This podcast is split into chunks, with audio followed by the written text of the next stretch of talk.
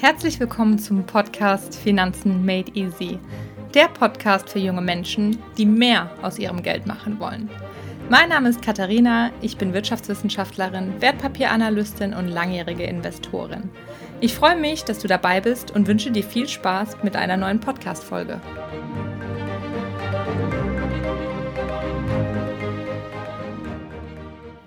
Hallo und herzlich willkommen bei einer neuen Podcast-Folge. Ich freue mich, dass du wieder mit dabei bist. Und heute soll es ja um das Thema gehen, meine Erfahrung und Meinung zum Thema Hauskauf. Auch gerade insbesondere vor dem Hintergrund des Themas Investment, lohnt sich das? Ist das eine Sache, die Sinn macht? Oder kann man das eigentlich gar nicht vertreten, wenn man eben das Ziel hat, Vermögen aufzubauen? Und ja, was ist auch zu beachten? Da möchte ich euch auf jeden Fall wichtige Erfahrungen und Learnings einfach mitgeben, die ich sehr, sehr wichtig fand ich muss dazu auch sagen, ich habe selbst in der Immobilienbranche im Verkauf mal gearbeitet und habe schon einiges an Basic-Wissen mitgebracht, was mir definitiv geholfen hat, mich auch im Vorfeld einfach damit auseinanderzusetzen, auch zu wissen, was ist jetzt vielleicht notwendig, was für Unterlagen sind wichtig, sich anzuschauen, weil so viel Hilfe erhält man da doch nicht, gerade wenn kein Makler dabei ist, was natürlich oft das Ziel einfach ist, wegen der hohen Provision, die man da hat. Und nichtsdestotrotz ist es auch, auch wenn man Makler hat, immer wichtig, dass man selbst eine Ahnung von den relevanten Unterlagen beispielsweise hat, von den relevanten Fakten und diese Themen möchte ich einfach mal mit euch durchsprechen.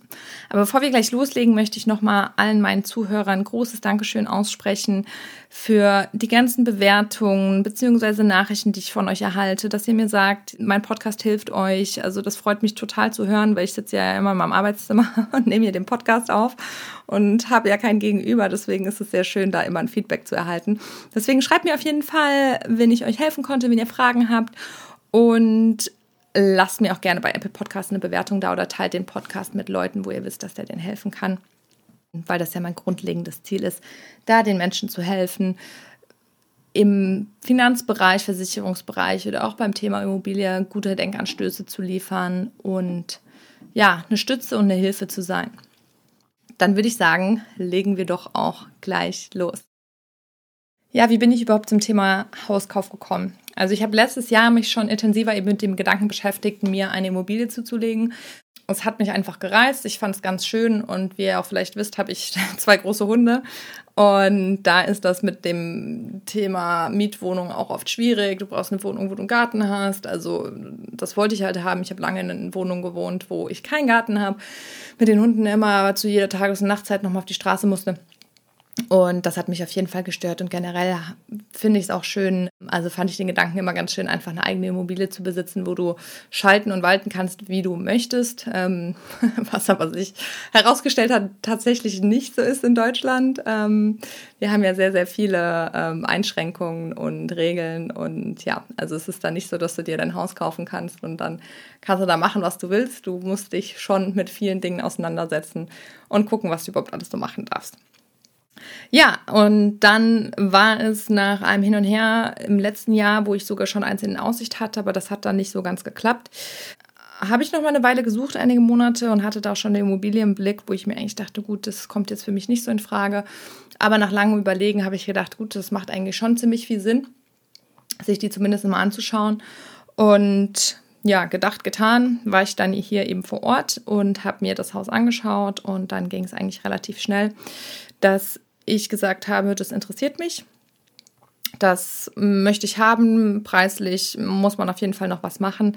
Aber grundsätzlich ist hier schon mal Potenzial in der Immobilie. Was ich dann gemacht habe, ist, dass ich natürlich mit dem damaligen Eigentümer gesprochen habe. Ich habe gesagt, ich habe da Interesse dran. Ich möchte aber auf jeden Fall noch ein zweites Mal reine Besichtigung haben. Und das war einfach ganz grundsätzlich sehr wichtig für mich. Das ist auch für euch ein sehr, sehr wichtiger Tipp, dass ihr einfach natürlich nicht nur einmal in die Immobilie geht, was ihr wahrscheinlich auch nicht machen werdet, sondern mehrmals und vor allen Dingen auch einen Gutachter mitnehmt. Gerade wenn ihr euch ein Haus kauft. Also da kann wirklich sehr, sehr viel schiefgehen. Da können Baumängel sein, da können Sachen falsch schon eben beim Bau des Hauses passiert sein und es können sich aber auch über die Jahre kann sich Schimmel entwickelt haben und wenn ihr da echt die Katze im Sack kauft oder ein Haus, was nicht in Ordnung ist, dann kann euch das wirklich das Genick brechen und ist keine schöne Angelegenheit. Ich berichte hier auch von dem Kauf einer Bestandsimmobilie, das müsste ich vielleicht noch sagen. Also das Haus hat schon gestanden, ich habe jetzt nicht neu gebaut. Das hat sich für mich jetzt nicht ange also für mich keinen Sinn gemacht, der ganze Stress. Ich bin nicht verheiratet, ich habe keine Kinder. Da wollte ich jetzt nicht mir den ganzen Aufwand noch aufbürden mit der Selbstständigkeit, ähm, dass ich jetzt meine, ich baue noch ein Haus. Das kann man vielleicht irgendwann nochmal machen. Aber deswegen dachte ich, es ist besser, wenn ich was habe, wo ich direkt einziehen kann. Wir haben ja besonders in den Medien und auch generell so in der Gesellschaft auf jeden Fall so die Meinung, kann man auf jeden Fall spüren, dass viele Leute sagen, die Immobilien sind zu teuer. Momentan sind die Preise wirklich durch die Decke gegangen. Und macht es da überhaupt Sinn, jetzt aktuell noch eine Immobilie zu kaufen? Also das ist auch wieder so eine Sache oder so ein Thema, das man einfach nicht pauschal beantworten kann. Klar, gerade in den großen Städten, die Neubauten oder auch einfach so die Immobilien dort, Entschuldigung, sind wirklich extrem gestiegen und wirklich meiner Meinung nach auch teilweise preislich jenseits von Gut und Böse. Da ist natürlich immer die Frage, um was für eine Immobilie dreht sich, die man kaufen möchte und steht das überhaupt noch in einem Verhältnis? Es ist natürlich auch noch so eine Überzeugungsfrage von Leuten zu überlegen, gut, manche denken sich, die Immobilienpreise sind so gestiegen, die werden in den nächsten Jahren auf jeden Fall noch steigen. Ob das jetzt passiert, kann keiner wirklich zu 100 Prozent voraussagen. Dann ist es natürlich schön, aber wenn das eben nicht so ist und wir wirklich eine Überbewertung und, Über und Überhitzung des Marktes haben, ist es natürlich auch nicht so schön, wenn du da dann 8000 Euro für den Quadratmeter bezahlt hast. Deswegen grundsätzlich bei Freunden oder Bekannten, die ich so im Bekanntenkreis habe, die sich mit dem Thema Immobilienkauf beschäftigen, da sage ich immer, gut, es lohnt sich trotzdem rumzuschauen, haltet die Augen offen. Es gibt immer mal Situationen, wo Immobilien auch zu attraktiven Preisen noch zu erwerben sind. Gerade wenn man ein bisschen weiter außerhalb geht, in die Einzugsgebiete der Städte, wenn da die Preise noch nicht zu hoch sind oder gerade insbesondere Zwangsversteigerungen können sich extrem lohnen. Also das ist auf jeden Fall eine Sache, die man unbedingt verfolgen sollte. Und es gibt immer mal das ein oder andere Schnäppchen auch auf dem Markt, wo Leute wirklich unter Druck geraten sind und die müssen die Immobilie loswerden und dann kann man da im, ja, gegebenenfalls auch zu ganz guten Preisen eben noch die Immobilie dann ergattern. Und grundsätzlich macht es immer Sinn, auch zu handeln und ein bisschen strategisch auch an das ganze Thema heranzugehen und eben wirklich bei dem Hauspreis auch noch ein bisschen zu falschen. Das habe ich auch gemacht. Das war auch sehr, sehr gut, weil ich sehr viel weniger als den ursprünglich gewünschten Preis gezahlt habe. Und ähm, bin dann natürlich, natürlich rangegangen. Man muss natürlich aufpassen, okay, weil wenn du ein Kaufangebot machst, ist es zu hoch und er schlägt direkt zu, dann ähm, den Rückzieher zu machen und zu sagen, ja, nee, nee, nee, möchte ich jetzt doch nicht, ist auch ein bisschen schwierig. Aber wenn du zu weit unten liegst, dann kannst du auch den Verkäufer verärgern, sodass er dann eventuell auch gar nicht mehr sein Haus an dich dann verkaufen möchte. Aber man hat grundsätzlich, wenn du jetzt nicht aus der Immobilienbranche oder Baubranche bist, ja immer das Problem, dass man sagt, okay, was ist denn jetzt überhaupt ein angemessener Preis dafür? Das ist bei einer Wohnung vielleicht einfacher zu berechnen, da hast du komplett den Quadratmeterpreis und vielleicht noch Tiefgaragenstellplätze, aber bei einem Haus hast du einfach die Mischung aus Grundstück und Immobilie und ähm, das ist dann doch ein bisschen komplexer. Da spielen auch so Faktoren in die Berechnung rein, wie der Bodenrichtwert und ganz viele verschiedene andere Werte. Und weil ich mir einfach bei dem wichtigen Thema nicht zugetraut habe, einen richtigen Kaufpreis zu ermitteln, habe ich ja einen Gutachter beauftragt. Das ist ja grundsätzlich generell meiner Meinung nach unglaublich wichtig, eben damit du kein Haus mit Schaden kaufst, wie ich schon gesagt hatte. Aber ich hatte da den eben beauftragt, das Haus zu prüfen und mir auch ein Verkehrswertgutachten zu erstellen. Das sind dann feste Richtlinien, Formalitäten auf Basis dessen, der eben den reellen und aktuellen Wert der Immobilie ermittelt. Der hat mich damals 900 Euro gekostet, was natürlich auf jeden Fall eine Stange Geld ist. Vor allen Dingen, wenn es dann nicht klappt, kann man das auch nicht bei fünf Häusern machen und sagen, ich hole mir jedes Mal einen Gutachter. Deswegen muss man sich da schon sicher sein und einig sein und auch schon im Vorfeld vielleicht ein bisschen eruieren, ob es denn überhaupt ähm, wirklich eine mögliche Schnittstelle eben im Kaufpreis, in der Kaufpreisverhandlung gibt mit dem Verkäufer und ob das Haus auch generell einfach in Ordnung aussieht. Ich meine, man kann ja auch sonst Leute aus dem Bekanntenkreis, Freundeskreis mitnehmen, die sich auskennen, um dann zu schauen, ob das sich wirklich lohnt. Ja, und dann habe ich eben das Gutachten machen lassen, hatte dann einen Wert, der eben wesentlich da unter dem gewünschten Wert, aufgerufenen Wert lag und ähm, habe das natürlich dann gut einsetzen können in der Kaufpreisverhandlung. Und dann kam eben vom Verkäufer äh, das Gegenargument, ja, sein Steuerberater und Immobilienmakler hier aus dem Ort hätte ihm den Wert gesagt. Wo ich auch dann einfach sagen konnte, ja gut, das sind halt irgendwelche Meinungen von irgendwelchen Laien, die vielleicht schon sich in dem Gebiet auskennen. Aber es gibt nun mal Gutachter mit dieser speziellen Berechnungsmethode und die eben auch diese Preise aufrufen. Deswegen wird sein Wert wahrscheinlich schon akkurater sein als einfach eine vage Meinung von zwei Bekannten. Und ja, nachdem wir uns dann geeinigt hatten, geht es dann ganz flott zum Notar. Da gehe ich jetzt nicht ins Detail ein, das ist relativ trocken mit Kaufvertragsentwurf hin und her und ja, so viel gibt es jetzt auch nicht zu beachten. Der Notar ist ja auch zur Neutralität verpflichtet und ist quasi auf beiden Seiten, also der ist nicht parteiisch. Und wenn das aber durch alles abgeschlossen ist und du dann die Nebenkosten bezahlt hast, kannst du dann ja auch in der Regel schon in dein Haus einziehen. Aber rudern wir noch mal ein bisschen zurück, also gerade zum Thema Investment und wie das aussieht. Und Eigenkapital beim Kaufpreis ist natürlich auch eine wichtige Sache. Es gibt ja sogenannte 100% Finanzierung, wo der komplette Kaufpreis eben finanziert wird, was man natürlich machen kann. Dann gibt es aber auch noch die 110% Finanzierung, wo die Nebenkosten, also Notar, Makler, Grunderwerbsteuer auch mitfinanziert werden. Das ist eine Sache, das ähm, kann natürlich der machen, der den Kredit kriegt und der sich damit wohlfühlt. Meiner Meinung nach, mir wäre das einfach überhaupt too much und so ein krasses Risiko würde ich auch auf meinem Rücken gar nicht lasten wollen. Und da würde ich lieber sagen, ich ähm, setze nochmal den Wunsch der Immobilie ein paar Jahre zurück und versuche mir eben renditeorientiert Kapital anzueignen, eben über die, das Investment in Aktien beispielsweise oder andere interessante Kapitalanlageformen. Also deswegen muss man da natürlich schauen, was es natürlich auch Sinn macht. Also wenn es jetzt Leute unter euch gibt, die über sehr viel Eigenkapital verfügen, dass man da wirklich gerade bei den günstigen Zinsen auch gegenrechnet, wie viel Eigenkapital macht denn überhaupt Sinn einzubringen? Wie verändern sich die Konditionen des Kredites, wenn du mehr Eigenkapital einbringst? Und wie sieht es aus, wenn du es aber am Kapitalmarkt langfristig anlegst? Kannst du da eine höhere Rendite erwartungsgemäß erwirtschaften, dass du sagst, okay, mein Kredit, ich nehme jetzt gar nicht so viel auf, oder ich nehme einfach mehr auf, um einfach mehr Geld frei zur Verfügung zu haben und das dann eben am Kapitalmarkt für dich arbeiten zu lassen. Das ist auf jeden Fall auch ein interessanter Gedanke, den man da verfolgen kann. Es wird wahrscheinlich nicht auf so viele Leute zutreffen. Das ist natürlich eine sehr privilegierte Situation, wenn man sich überlegen kann, okay, wie viel Eigenkapital bringe ich ein. Aber ja, das ist grundsätzlich einfach ein Rechenmodell.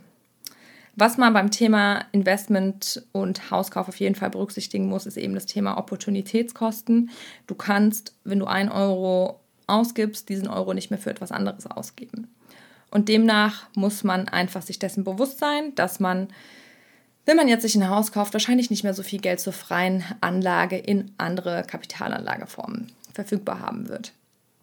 Und grundsätzlich ist das ja überhaupt kein Problem. Aber man muss schon betrachten, gerade Immobilien zur Eigennutzung sind schon ein Lifestyle- und Luxusprodukt. Das liegt eben auch daran, dass du die Zinsen nicht absetzen kannst.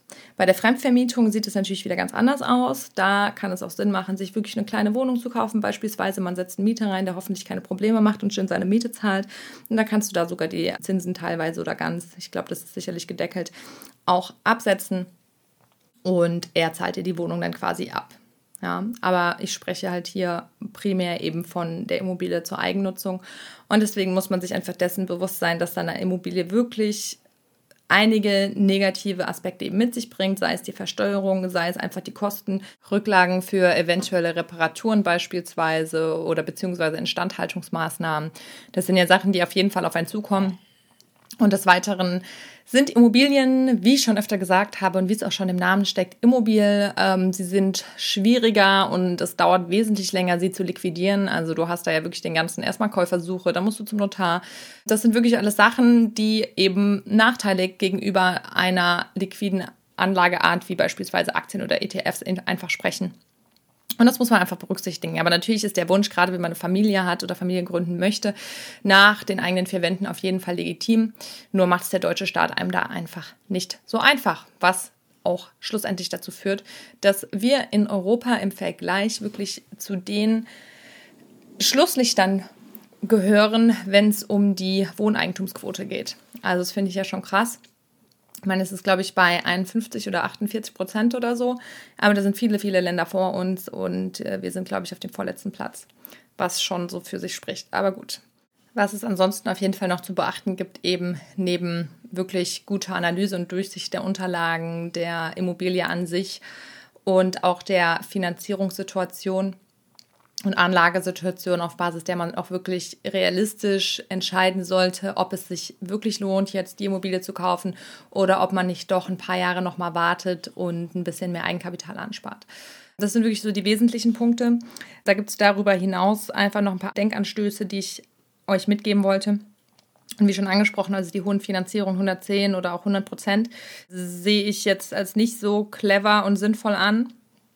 Weil wenn man sich da mal die Gefahren eben anschaut, also beispielsweise ein Zahlungsausfall, sei es durch Verlust des Jobs, dann sitzt man schnell auf der Straße, wenn man da keine Rücklagen hat und wirklich ähm, so eine hohe Belastung auf der Schulter hat. Da hat man dann auch oft wenig Möglichkeiten, sich noch über Familie oder Freunde eben noch ein bisschen Kapital zu sichern, um hier die Zeit zu überbrücken.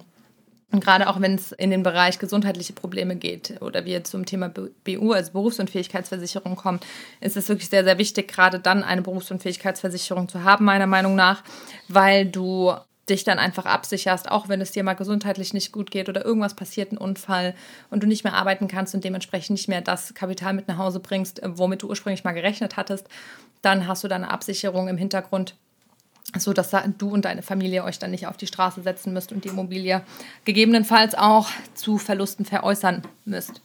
Weil das ist natürlich immer so die schlechteste Situation, wenn du etwas verkaufen musst. Ja, wenn du in der Position bist, dass du sagen kannst, okay, ich warte, ich gucke, wie sich was entwickelt, dann ist das eine sehr, sehr gute, privilegierte Situation. Aber ähm, wenn es dann zum wirklich Engpässen kommt und zu einer Zwangsversteigerung, das möchte man wirklich nicht und nachher bleibst du noch auf Schulden sitzen. Ja, also das ist wirklich hochdramatisch und man denkt wirklich, das gibt es nicht, aber das gibt es immer wieder. Und auch hier ist einfach ein wichtiges Thema, gerade bei Eheleuten oder wenn man sich zusammen eine Immobilie kauft, man muss dafür ja gar nicht verheiratet sein, ist das auch immer kritisch zu betrachten. Das solltet ihr euch auch gut überlegen, weil wenn es dann doch auseinandergeht, auch wenn sich das am Anfang immer keiner vorstellen kann, das kann passieren, sagen ja immerhin 50 Prozent oder ich glaube, wir sind schon bei 50 Prozent der Verheirateten, Verheirateten, die trennen sich dann doch wieder. Und wenn du da einfach dann gezwungen bist, das Haus zu verkaufen, weil ihr das gekauft habt auf Basis der Berechnung, dass ihr beide Einkommen da reinsteckt und einer das nicht alleine tragen kann und dann müsst ihr das Haus verkaufen, äh, eben in Zeitdruck oder zu einer schlechten Marktphase, dann habt ihr wirklich die A-Karte gezogen. Ne? Also das ist eine Sache, die man auf gar, gar, gar keinen Fall möchte. Und dann würde ich wirklich lieber kleiner anfangen, kleineres Haus kaufen, um zu sagen, okay, das kann man auch eventuell noch alleine dann tragen und alleine hm, weiterfinanzieren, als dass man da auf Teufel komm raus sofort raus muss und sofort das Haus verkaufen muss. Das ist keine gute Sache. Ja, noch eine andere Alternative, wenn man jetzt ähm, sich den Investmentbereich anschaut und ihr sagt, ihr möchtet einfach so in Immobilien investieren, sei es über eine Wohnung für zur Selbstnutzung, dass man da sich irgendwas Attraktives holt oder auch für die fremde Vermietung, dass man sich das abfinanzieren lässt und so einfach in seiner Vermögensstruktur, in seinem Portfolio eben auch Immobilien hat. Da kann man das dann auch anders machen, eben über Fonds in den Immobilienbereich investieren oder sogenannte Real Estate Investment Trusts, also REITs. REITs. Das ist auf jeden Fall eine Möglichkeit, die auch sehr attraktiv sein kann. Und die kann man eben anstatt einer wirklich physischen Immobilie, die man jetzt selbst hält, kann man eben in diese Anlageformen investieren, die eben in Immobilien investiert sind. Deswegen macht euch gut Gedanken, informiert euch, spart euch nicht diese paar hundert Euro eines Gutachters, der auch eine Verkehrswertermittlung macht. Weil in der Regel, wenn man schon eine Immobilie kauft, ist es ja meistens so, dass man das nur einmal im Leben macht, vielleicht zweimal. Aber es ist eine der größeren Entscheidungen und die sollte definitiv gut durchdacht sein und nicht zu emotional getrieben, auch wenn es sehr, sehr schwierig ist. Ich kenne das, aber denkt euch auch einfach immer, wenn etwas nicht sein soll, soll es nicht sein. Ärgert euch nicht, wenn es noch nicht klappt. Später kommt auch noch früh genug. Und in dem Sinne, meldet euch gerne bei mir, wenn ihr Fragen habt und schickt mir gerne eure Erfahrungen zum Thema Hauskauf. Ist alles gut gelaufen? Habt ihr euch doch dagegen entschieden? Postet das auf jeden Fall unter meinen Kommentar oder schreibt mir eine Nachricht. Ich freue mich total darüber. Und ansonsten wünsche ich euch jetzt noch einen schönen Sonntag wenn ihr das am Release-Datum hört und freue mich aufs nächste Mal.